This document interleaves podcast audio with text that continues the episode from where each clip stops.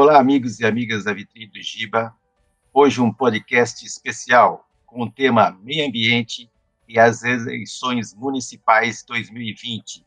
E contamos com a presença da doutora Sandra Inês Baraglio Granja. Ela é doutora em Ciências Ambientais pela Universidade de São Paulo, com tese defendida na área de jogos, planejamento, negociação e mediação de conflitos socioambientais. A Sandra trabalha e ministra aulas sobre o tema socioambiental há um bom tempo, é formada também em História e já trabalhou em vários órgãos aqui do estado de São Paulo. Bom dia, Sandra. Oi, Giba, bom dia. Que prazer ouvi-lo. Olá, pessoal que acompanha a vitrine do Giba. Que bom que vocês estão por aqui. Vai ser um prazer conversar com vocês. Você quer complementar um pouco a sua, o seu currículo? É isso mesmo, Sandra? Nossa, já falou demais. Eu tinha te mandado o menor. ah, sempre é bom, porque às vezes a gente esquece alguma coisa. E é sempre importante lembrar, né? A Sandra, nós estamos entrando numa nova fase de eleições municipais, né, no Brasil, em que pese todos os problemas derivados aí da pandemia do Covid-19, certo? As questões ambientais não podem ficar à margem das questões municipais, das eleições, né? Elas têm que estar no debate, é um debate importante e tem que estar contemplada nas plataformas tanto dos candidatos a prefeito como dos candidatos a vereadores, né? Então, acho que esse tema é importante, esse bate-papo hoje com você, justamente para a gente tentar é, deixar claro para os nossos ouvintes quais são os temas é, que os candidatos podem é, colocar em suas plataformas, né? quais são os limites, é, tanto do, do, executivo, dos candidatos ao executivo, como dos candidatos ao parlamento, né, às câmaras de vereadores, certo? Então, é basicamente esse bate-papo que a gente vai fazer aqui, tranquilo, discutindo alguns temas importantes e o que os candidatos podem é, colocar em suas plataformas, mas também o que os eleitores podem e devem né, cobrar dos seus candidatos, tá ok? Então, Sandra, indo para a primeira pergunta, então já dentro dessa, dessa questão, é, o que um candidato a prefeito precisa saber ou compreender para levar adiante propostas relacionadas ao meio ambiente ou à sustentabilidade? É uma ótima pergunta, viu, Giva? É, e especialmente a sua introdução, porque nós não estamos aqui para é, assessorar o prefeito ou a prefeita que vai se candidatar. Na verdade, a gente gostaria né, que eles é, colocassem isso no seu programa de governo, na pré-eleição, e que os seus eleitores, né, é, na hora de se decidirem, olhassem se isso está contemplado, porque a questão do meio ambiente é realmente importante. Então, quer dizer, o prefeito ou a prefeita que tiver é, ambições de se candidatar, é, ou vamos supor que ele já tenha ganho ou ela tenha ganho, é importante entender o plano diretor do município, né?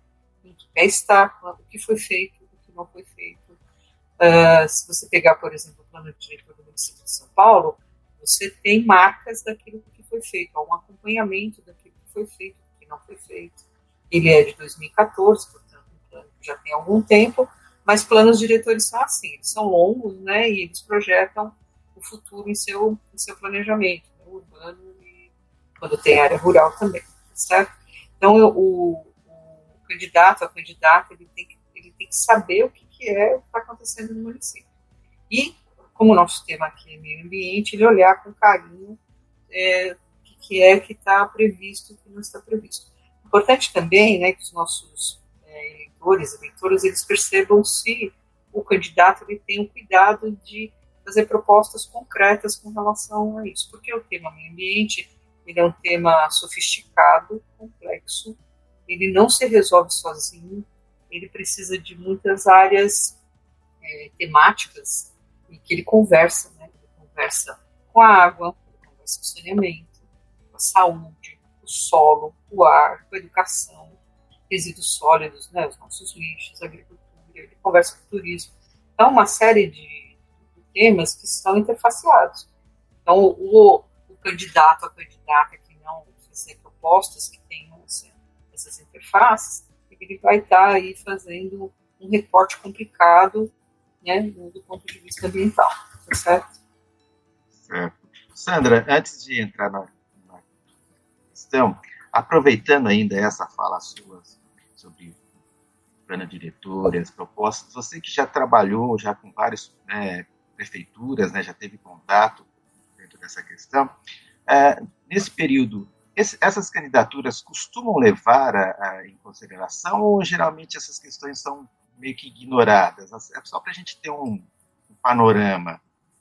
Olha, quando o município é estruturado, por exemplo, Campinas, enfim, é, municípios maiores, em geral, nos programas de governo aparecem sim as questões ambientais. Mas, às vezes, elas aparecem é, bem gerais, assim, né? E porque, como é muito sofisticado, o eleitor, ele talvez tenha, não sei, né, talvez parte desse eleitorado, tenha dificuldade de entender essas interligações que tem no tema gestão ambiental. Isso pode ser um problema, então, o que, que ele faz? Ele transforma a peça do programa de governo dele, para ele ou ela se, se eleger, ele, eles transformam isso numa peça fácil, ou seja, ah, tem lá uma frase geral, né, de ah, vamos nos preocupar com a questão ambiental, saneamento e tal, mas, na verdade, é, não tem muitas coisas específicas. Tem alguns partidos que apresentam coisas bem específicas. Vou fazer isso, vou fazer um corredor ecológico, vou fazer tal coisa, vou, vou, vou olhar a questão do saneamento, vou olhar o contrato, se, tem uma, um serviço né, que, tá, que alguma operadora está fazendo, seja privada ou pública. Enfim, tem alguns que fazem esse, esse cuidado. Tem outros que não. Especialmente como, no caso de São Paulo, nós temos mais de 600 municípios. Né? É, quando o partido é estruturado e ele consegue olhar todas essas coisas, em geral, sai uma linha só se você tem candidato daquele partido no município. Então, isso está lá mais ou menos contemplado. Agora, quando, às vezes, é muito pequeno o município, né? tem municípios aqui em São Paulo que nem Secretaria do Meio Ambiente tem, ou sequer um órgão né, que esteja é, sozinho ou vinculado com outros temas para lidar com a questão ambiental. Isso, eu não estou defendendo aqui que tem que ter secretarias, tá? Estou dizendo que, muitas vezes, o município, quando ele é muito pequeno, ou ele tem a política ambiental é, em algum lugar, em alguma política, outra, turismo, enfim, qualquer coisa, né, saneamento, né, enfim. E ele acaba sendo ainda menor do que ele realmente é. Por quê? Porque na hora que você coloca a política ambiental dentro de um outro tema que eventualmente não se conversa, a ver, você acaba dividindo aquele pequeno orçamento que, em geral, você tem para a política ambiental, ele fica ainda dividido entre outros. Então, é uma diversidade muito grande, né? E mesmo quando você tem programas é, de partidos muito estruturados, né, da política ambiental, eles não... É, é muito raro aqueles programas que tocam em todas as questões, porque é muito amplo, né, é um tema muito complicado, às vezes, né, ele conversa com muitas áreas e e aí, para o eleitor, às vezes o comunicólogo né, do partido fala, isso é muito complicado, né? Será que o eleitor vai entender exatamente isso? Né? Então, você tem uma diversidade muito, muito grande. Agora, tudo bem, você tem a peça orçamentária, o comunicólogo fez isso. Tá certo, mas depois, se ela ou ele ganhar a eleição, isso precisa ser traduzido de como é que vai ser operacionalizada a política ambiental no município. Imagino que seja mais ou menos por aí. Sandra, a, o que é uma competência, de competência exclusiva do município, né, em que a prefeitura precisa, é, em que ele precisa de outros níveis de governo para lidar na questão do ambiente, o que ele pode fazer única e exclusivamente no seu âmbito é, administrativo? É, nós vivemos num país é, federalista, né? então, eventualmente, tudo aquilo que o município não conseguir fazer, seja porque ele não tem institucionalidade, ou ele não tem um corpo é, de técnicos que possam fazer, ele precisa pedir ajuda. Essa é a primeira, essa é a primeira questão. É, de, de, exclusividade do município, você tem a questão do uso do solo, né, que o município que ele, ele faz essa legislação né, com relação ao meio ambiente, mas ele tem muitas interfaces com, com outras áreas. Vamos pegar um exemplo. Né?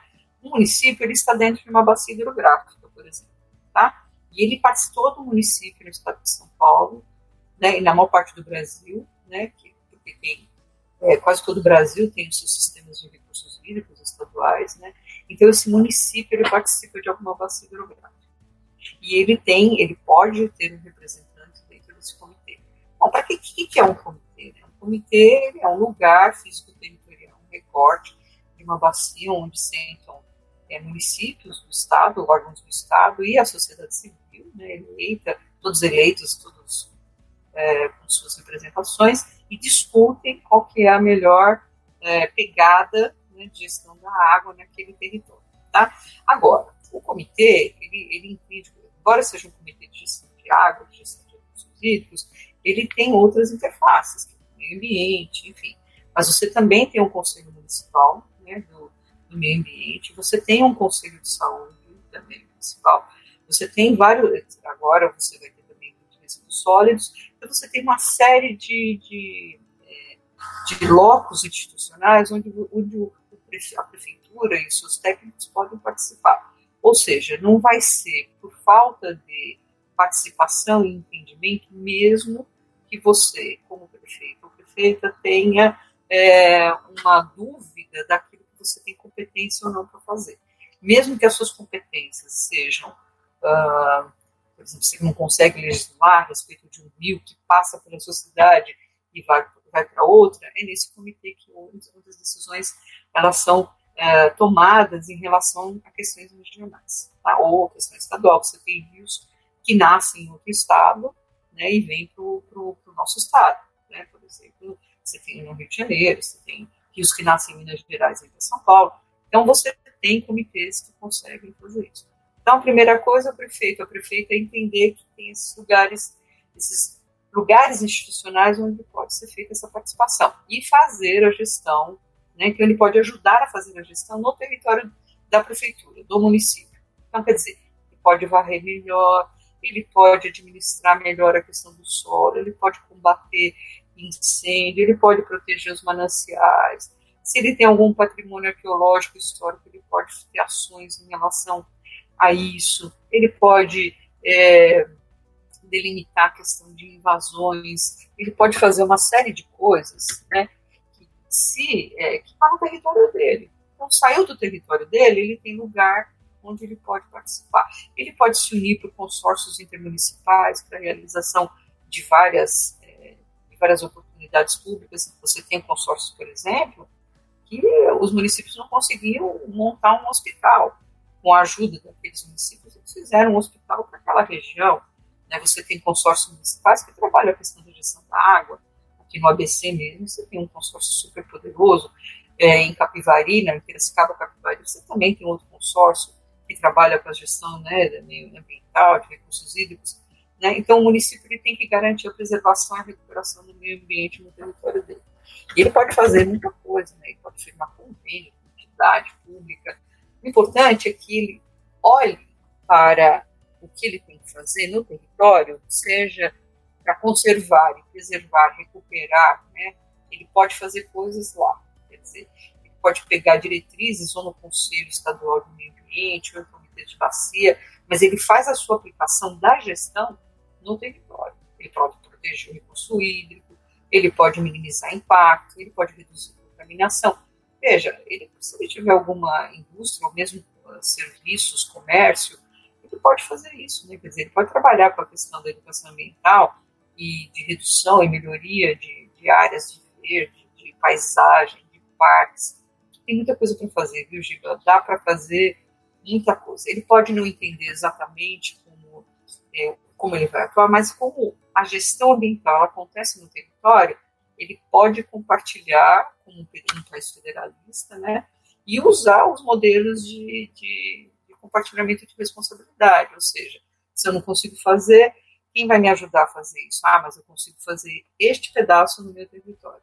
É por isso que também é muito difícil nos programas de governo, né, aparecer, porque tem muita coisa que você depende é, do federalismo de cooperação com o outro, ou com outro município, ou com um órgão do Estado.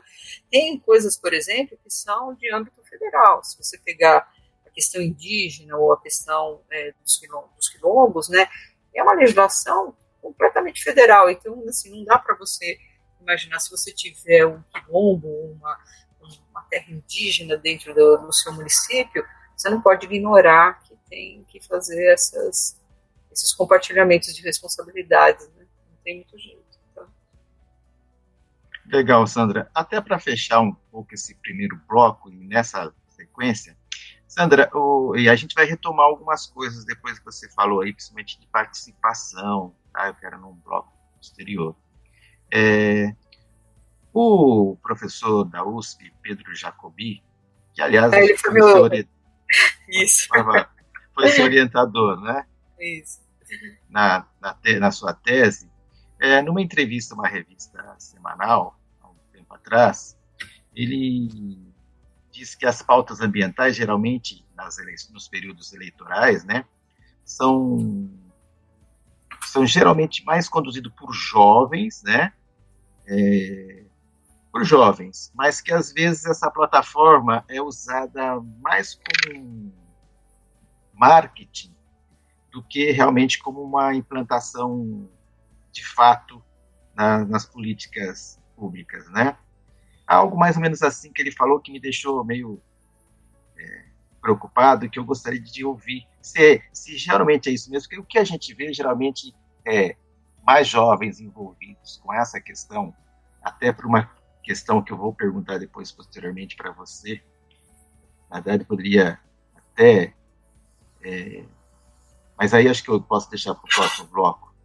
É, você acha que realmente, às vezes, as coisas estão nas plataformas? Você já deu uma pincelada, mas quando se inicia mesmo, a pessoa, ou o candidato ganha e abandona um pouquinho essa plataforma ambiental, não efetiva, qual a sua opinião sobre isso? Eu não sei se ele abandona, porque no momento que você está fazendo a campanha, que você está se dirigindo ao eleitor, ele tem uma pegada, né? ele tem um formato. Né?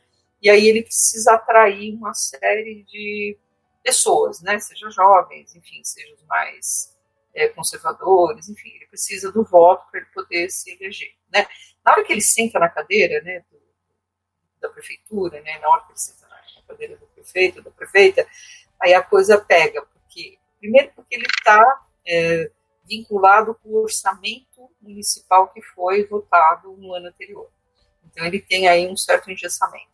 Depois, parte das, das, das, é, das, da propaganda que ele fez, daquilo que, se, do que ele se elegeu, ele pode ver, ele pode ter um choque de realidade de que ele não vai conseguir fazer determinadas coisas, pelo menos naquele primeiro ano, tá? Então, não sei se é um abandono exatamente direto, não saberia te dizer, acho que precisaria fazer uma certa pesquisa com relação a isso. Tá?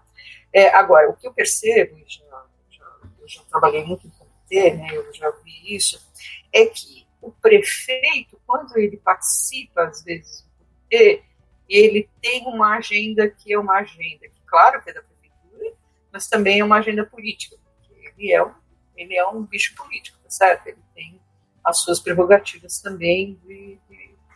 Agora, quando você vê que é o técnico, quando ele está acompanhado de um técnico, quando o técnico acompanha, em geral essa coisa anda melhor, porque em geral o técnico sabe exatamente as armadilhas, as facilidades, dificuldades é, de você trabalhar né, com a questão ambiental. Então, acho que tem isso. Agora, os jovens, ainda bem né, que eles estão protagonizando isso, né, eles têm, eu dou muita aula, dou aula há mais de 30 anos, eu percebo que eles têm muita, é, têm vínculos com a questão ambiental. Né, isso, isso aumentou muito, e é verdade, eles pegam eles pegam a plataforma, eles pegam as, as, as ideias, eles vendem e tal. Isso não quer dizer que eles, todos, ou pelo menos uma parte, saiba como é, transformar aquilo do que é dito para o que é feito. Porque tem, às vezes tem uma distância. Né? Eu posso defender, ah, defendo os animais,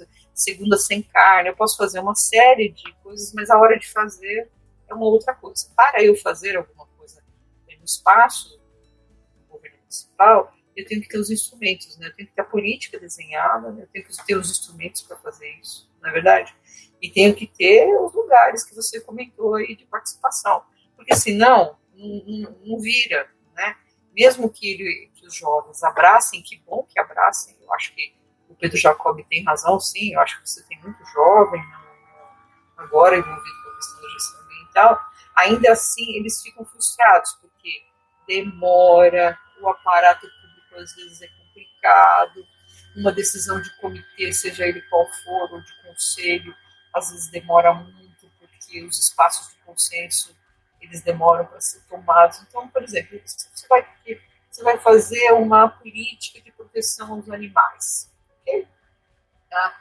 É, eu lembro que eu fui para um país, Giba, muito interessante. Todos os animais que estavam na rua, eles usavam uma coleirinha dizendo já tinham sido castrados. Tá? Vamos supor que isso fosse adotado em qualquer município. Né? Nós vamos, os cachorros que estão na rua, gatos que estão na rua, nós vamos fazer uma política de castração. Vamos supor. Né? E para isso, para o bicho não ser capturado de novo, ser né, operado, enfim, tem custos nessa jogada, eu vou colocar uma, uma identificação de que ele já foi feito essa castração. Tá?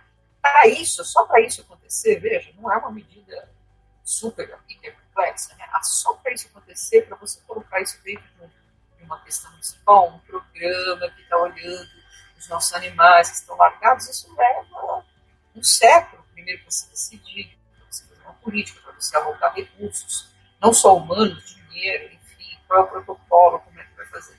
Então, eu acho que o Pedro Jacob ele tem razão no sentido de que a, talvez essa frustração da demora, porque as nossas máquinas são muito lentas, né, isso gera né, um desperdício de, é, digamos, entusiasmo, vamos dizer assim. Né?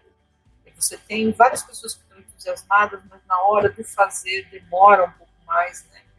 E aí assim, você acaba perdendo um pouco essas pessoas, né? Eu vejo a minha filha, minha filha tem 30 anos, eu vejo qual que era a pauta dela quando ela tinha 18, 20, né? E agora, quer dizer, é, é, o tempo para eles é um pouco diferente, né? Eles querem que isso aconteça, eles sabem que. E o, e o tempo da realização, ele não bate com o tempo do entusiasmo. Então, eu tenho a impressão que o jovem fica mesmo frustrado, sabe? A gente fica, né? Imagina eles que têm bala na agulha, vontade de resolver, né? Eu acho que é, é uma coisa que o candidato, a candidata, ele vai ter que trabalhar. Se ele quer, se ele quiser ter esses aliados que, que tem, e são muitos, né? Ele tem que fazer outro tipo funcionamento das coisas, sabe? Fazer essa decisão rolar mais rápido, porque senão vai ficar uma coisa muito complicada, eu acho. Ok, Sandra, falamos aqui nesse primeiro bloco sobre várias questões, plataforma dos prefeitos, candidaturas ao executivo, dos programas dos candidatos, plano diretor, é, o que pode e que não pode ser feito no âmbito municipal, entre várias coisas nesse primeiro bloco, com a Sandra Inês Baraglo Granja, que é doutora em Ciências Ambientais pela Universidade de São Paulo. Vamos daqui a pouco para o segundo bloco.